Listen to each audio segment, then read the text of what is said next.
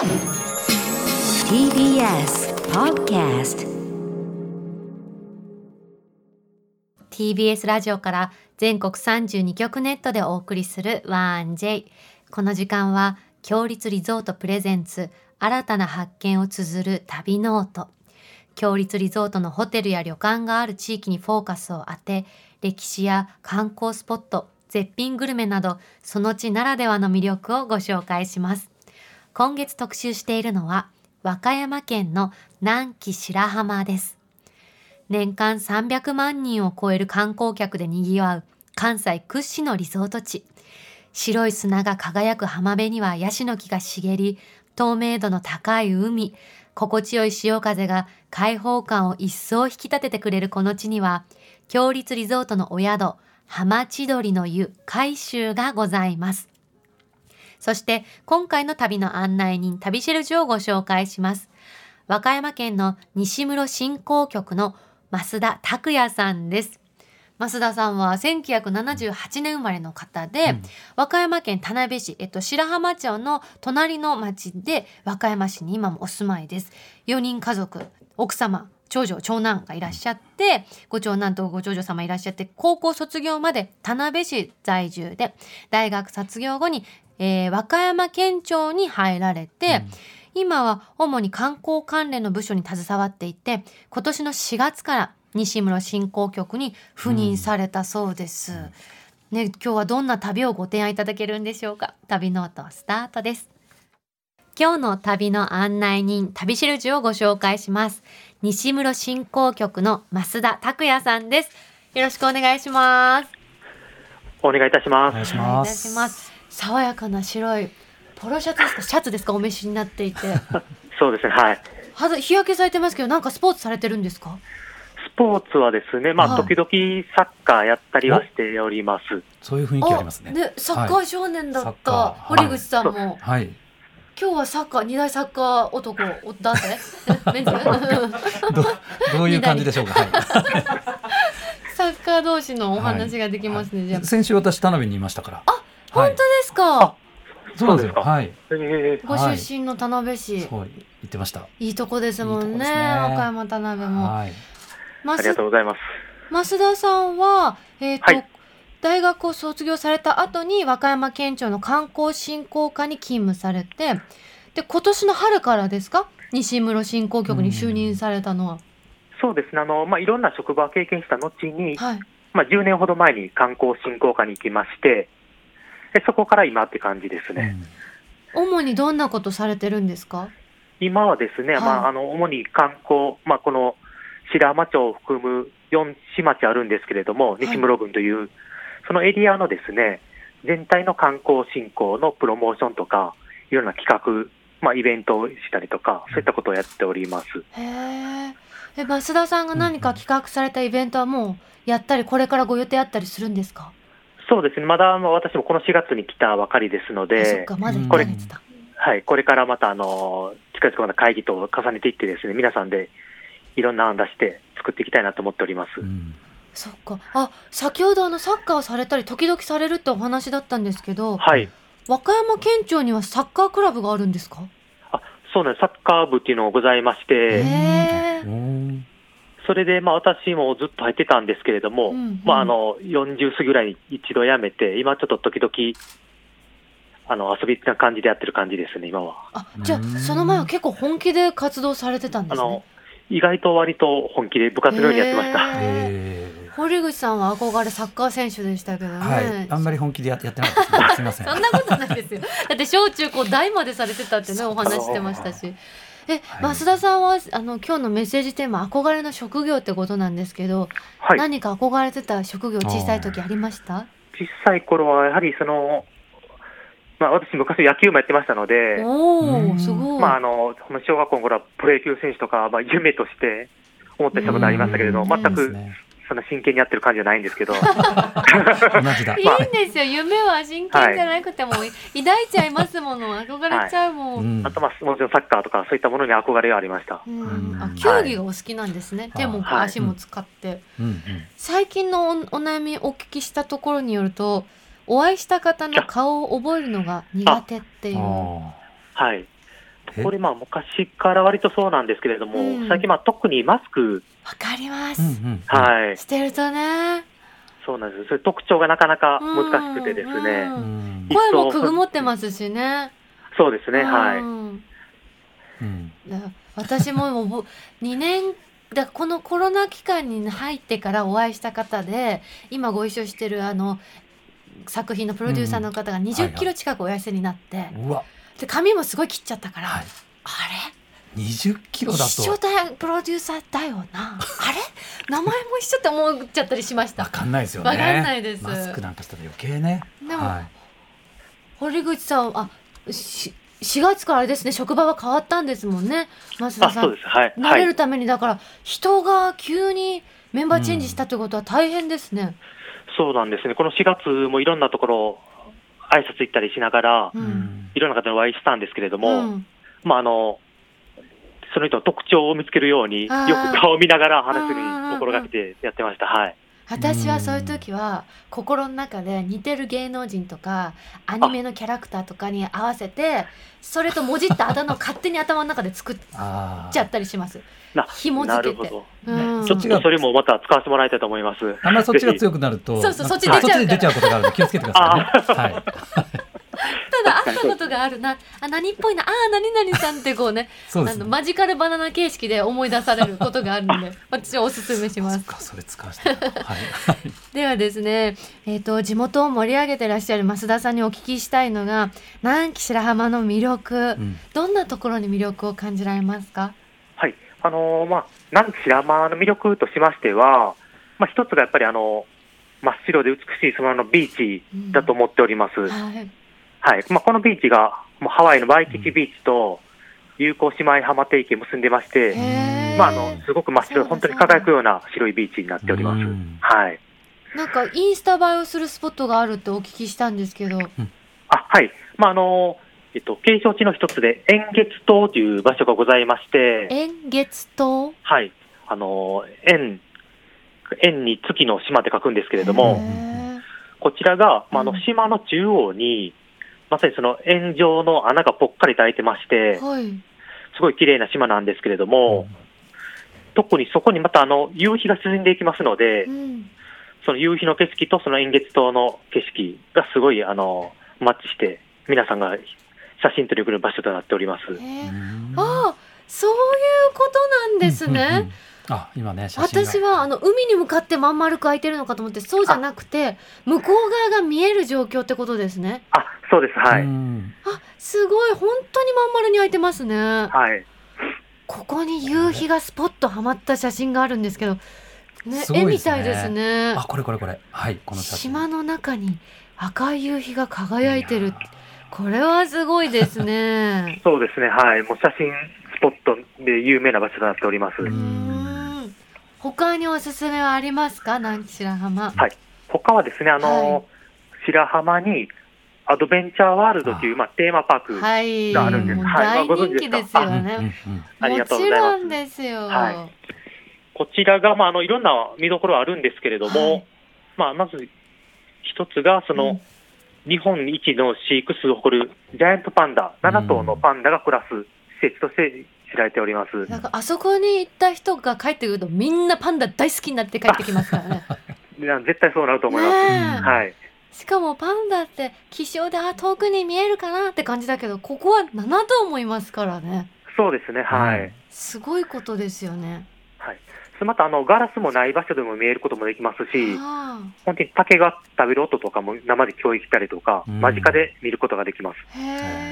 アドベンチャーワールド結構ひ広いイメージあります。パンダだけじゃないですよね、うん見どころ。そうですね、あの、イルカショーも、あの、すごい大迫力満点で、うん。あの、見る方が必ず満足できるようなうん。ショーとなっております。イルカとパンダですよ。にはい人気者集めすぎですよ。集めすぎ南紀です。白浜に大集合してる。うん。あとはサファリワールドっていうのもあるんですか？そうですね、あのーまあ、車とか、まあ、そういった乗り物に乗ってですね、施設の中を、まあ、肉食動物とか草食動物、キリン、ゾウ、いろいろトラとかいるんですけれども、あそういったものをあの巡りながらあの回るような場所もございます。堀口さん動物とかこういうアドベンチャーワールドいかがですか？行かれたことあります？一回だけあるんですよ。どうでした？いやもうめちゃくちゃ楽しいですね。もうややっぱり何回も行きたいと思いますね。パンダ見はい、ました、やっぱパンダですよ。パンダも大好きになるっていうのは本当その通りですね。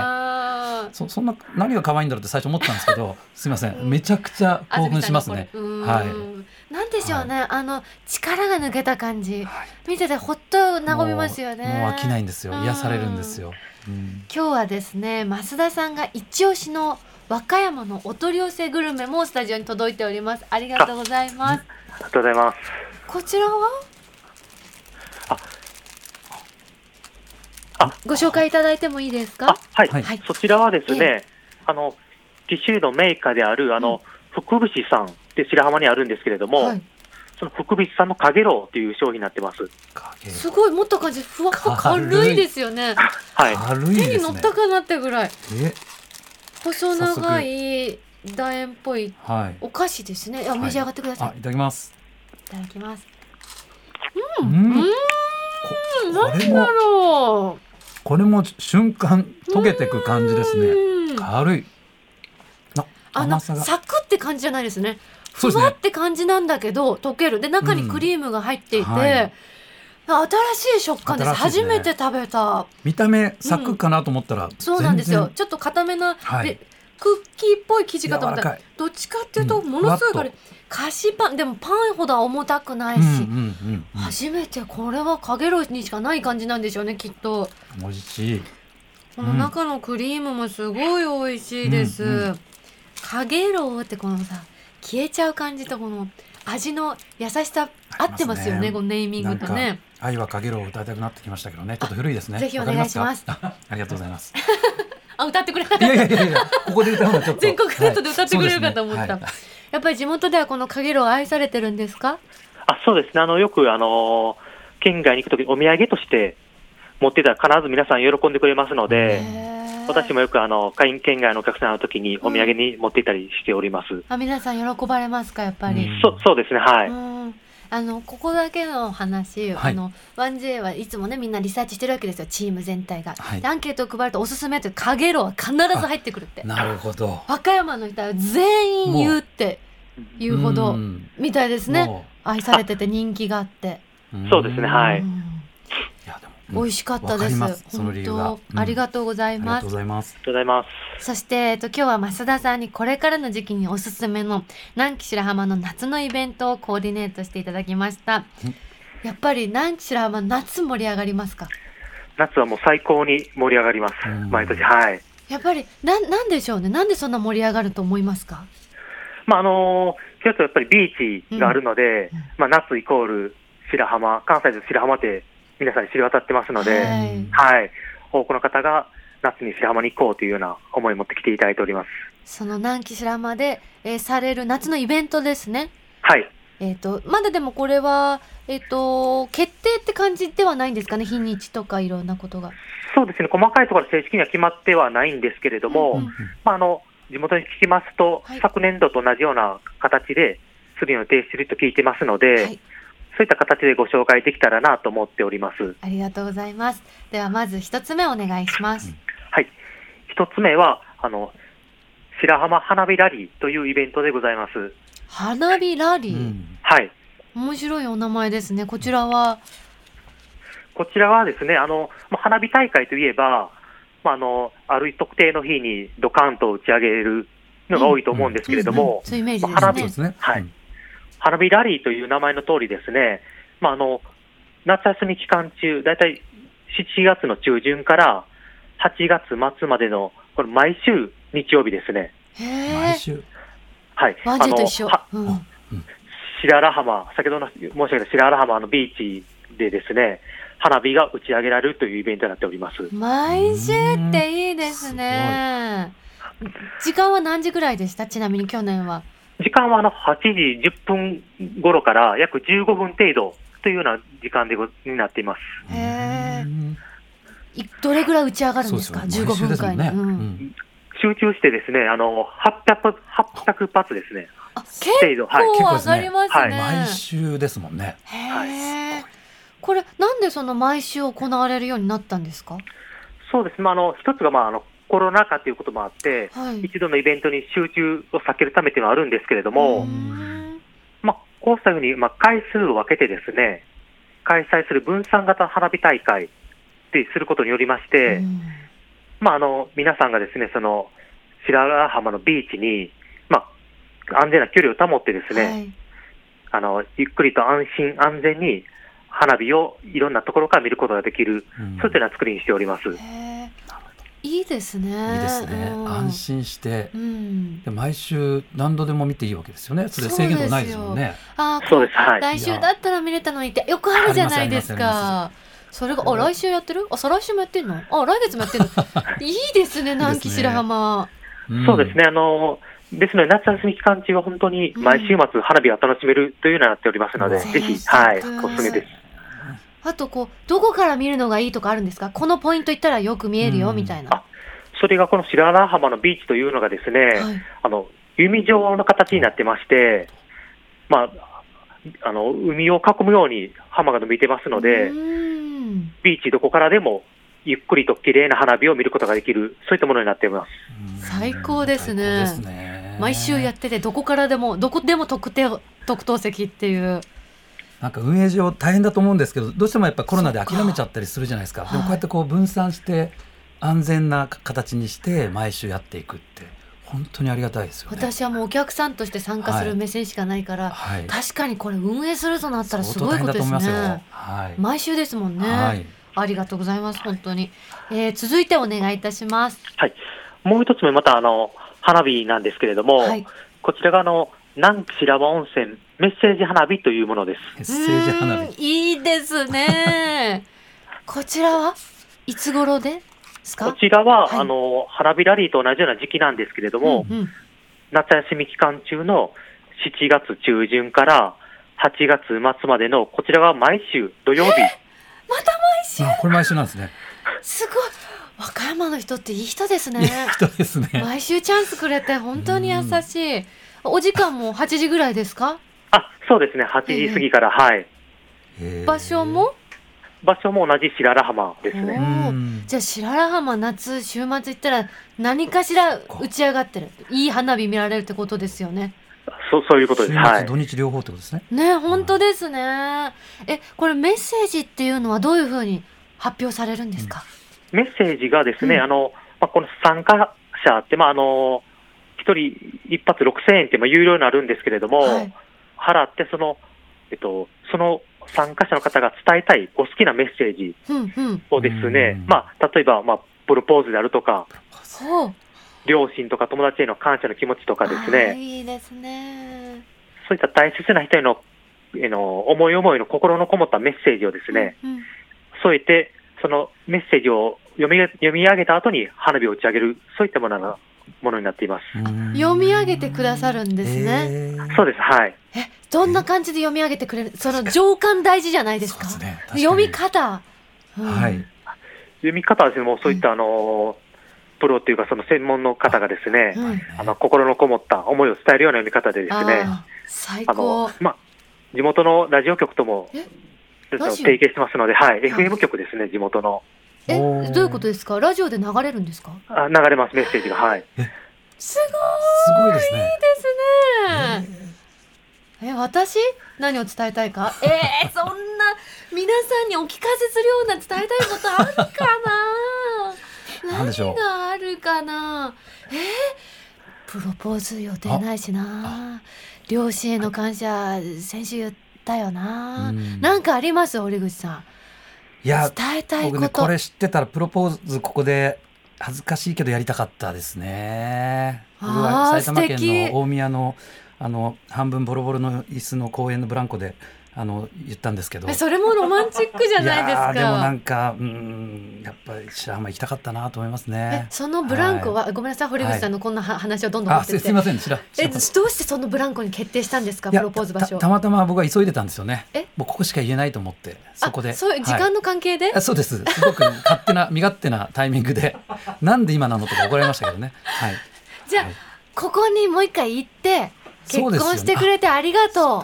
今年ね20周年なんですよ。おめでとうございます、はい絶対ぴったり。じゃあちょっと増田さんご案内をお願いしす。ごいいいですよ。お越しの際はお声かけください。はい。ありがとうございます。えー、いいな。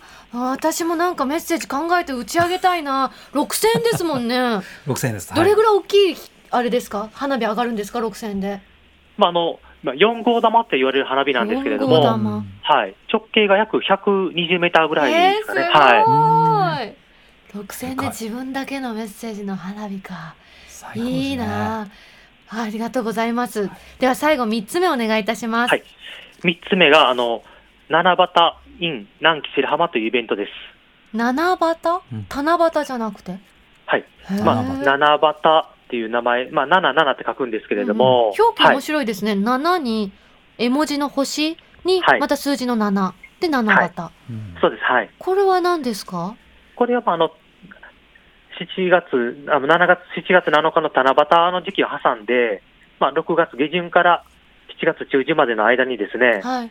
まあ、その白浜町内をですね、浴衣を着用してですね、街を巡ってもらうと。うんうんそして、あの、浴衣姿で、まあ、白浜にあるいろんな定型の施設で、もうお店とか、うんうん。ちょっと行っていただきますと、まあ、割引とか、え？ドリンクサービス、そういったものがあるようなイベントになってます。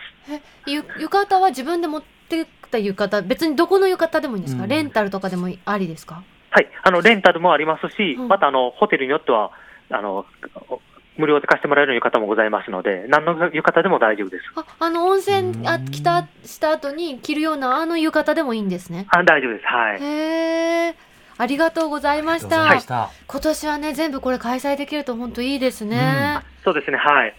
まあ、状況によってはねいろいろ変わるので皆さんホームページなどでぜひチェックしてください、えーリスナーの皆さんもぜひ南紀白浜の夏を目いっぱいお楽しみくださいえーっと本当に増田さんお話を聞かせていただきましてありがとうございます。最後にメッセージ何かありましたら一言お願いいたします。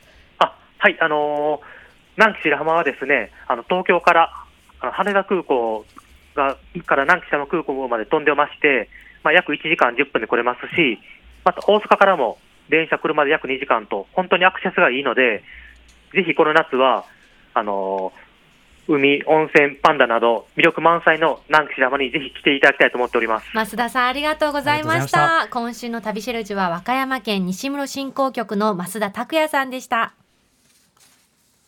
ここで強立リゾートからのお知らせです。北海道最高峰の旭岳のふもとに佇むラビスタ大雪山。ここは異国の山荘ホテルのようなどこか懐かしいクラシカルなしかしつらいがお客様をお出迎えこれからの季節は緑豊かな高山植物が咲き誇り、雄大な大自然をご満喫いただけます。流木でしつらえた天然温泉では大雪山が育んだ自然の恵みを感じながら肌触りの良いお湯と木の優しさをお楽しみください。その他にも趣異なる3つの無料貸切風呂もご用意しています。夕食は北海道ならではの食材をふんだんに使用したフレンチのフルコースと新鮮な山海の幸を使った鉄板焼きとお鍋のコースからお選びいただけます。山荘で味わう北海道の味覚をぜひご堪能ください。詳しくは、強立リゾートの公式ホームページをご覧ください。さて、ここで番組をお聞きのあなたに旅のプレゼントです。今月は浜千鳥の湯海州の宿泊券を一組2名様にプレゼントいたします。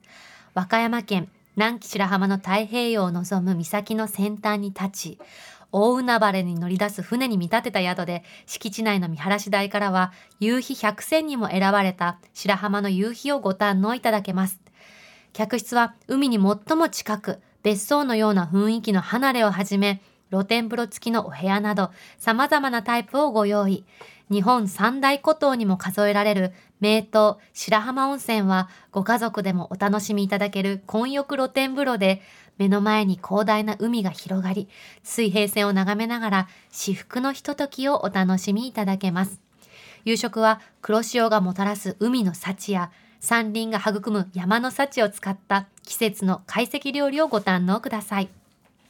ご希望の方はインターネットで TBS ラジオ公式サイト内旅ノオトのページにプレゼント応募フォームがありますのでそこから必要事項をご記入の上ご応募ください締め切りは5月31日火曜日までとなっております。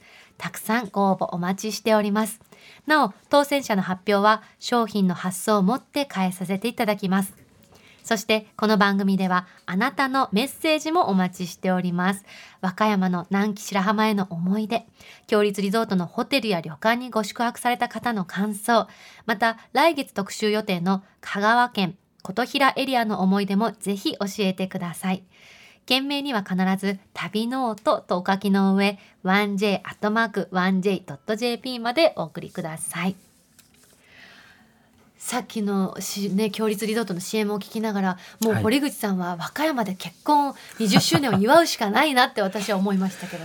なんかそのタイミングで流れてたような CM でしたよね。ねメッセージをいやーそうですね、うん。そうですね。でも20年の節目で白浜いいですね。ちょっと考えなきゃいけないですいいですぜひぜいひ来週の旅ノートもどうぞお楽しみに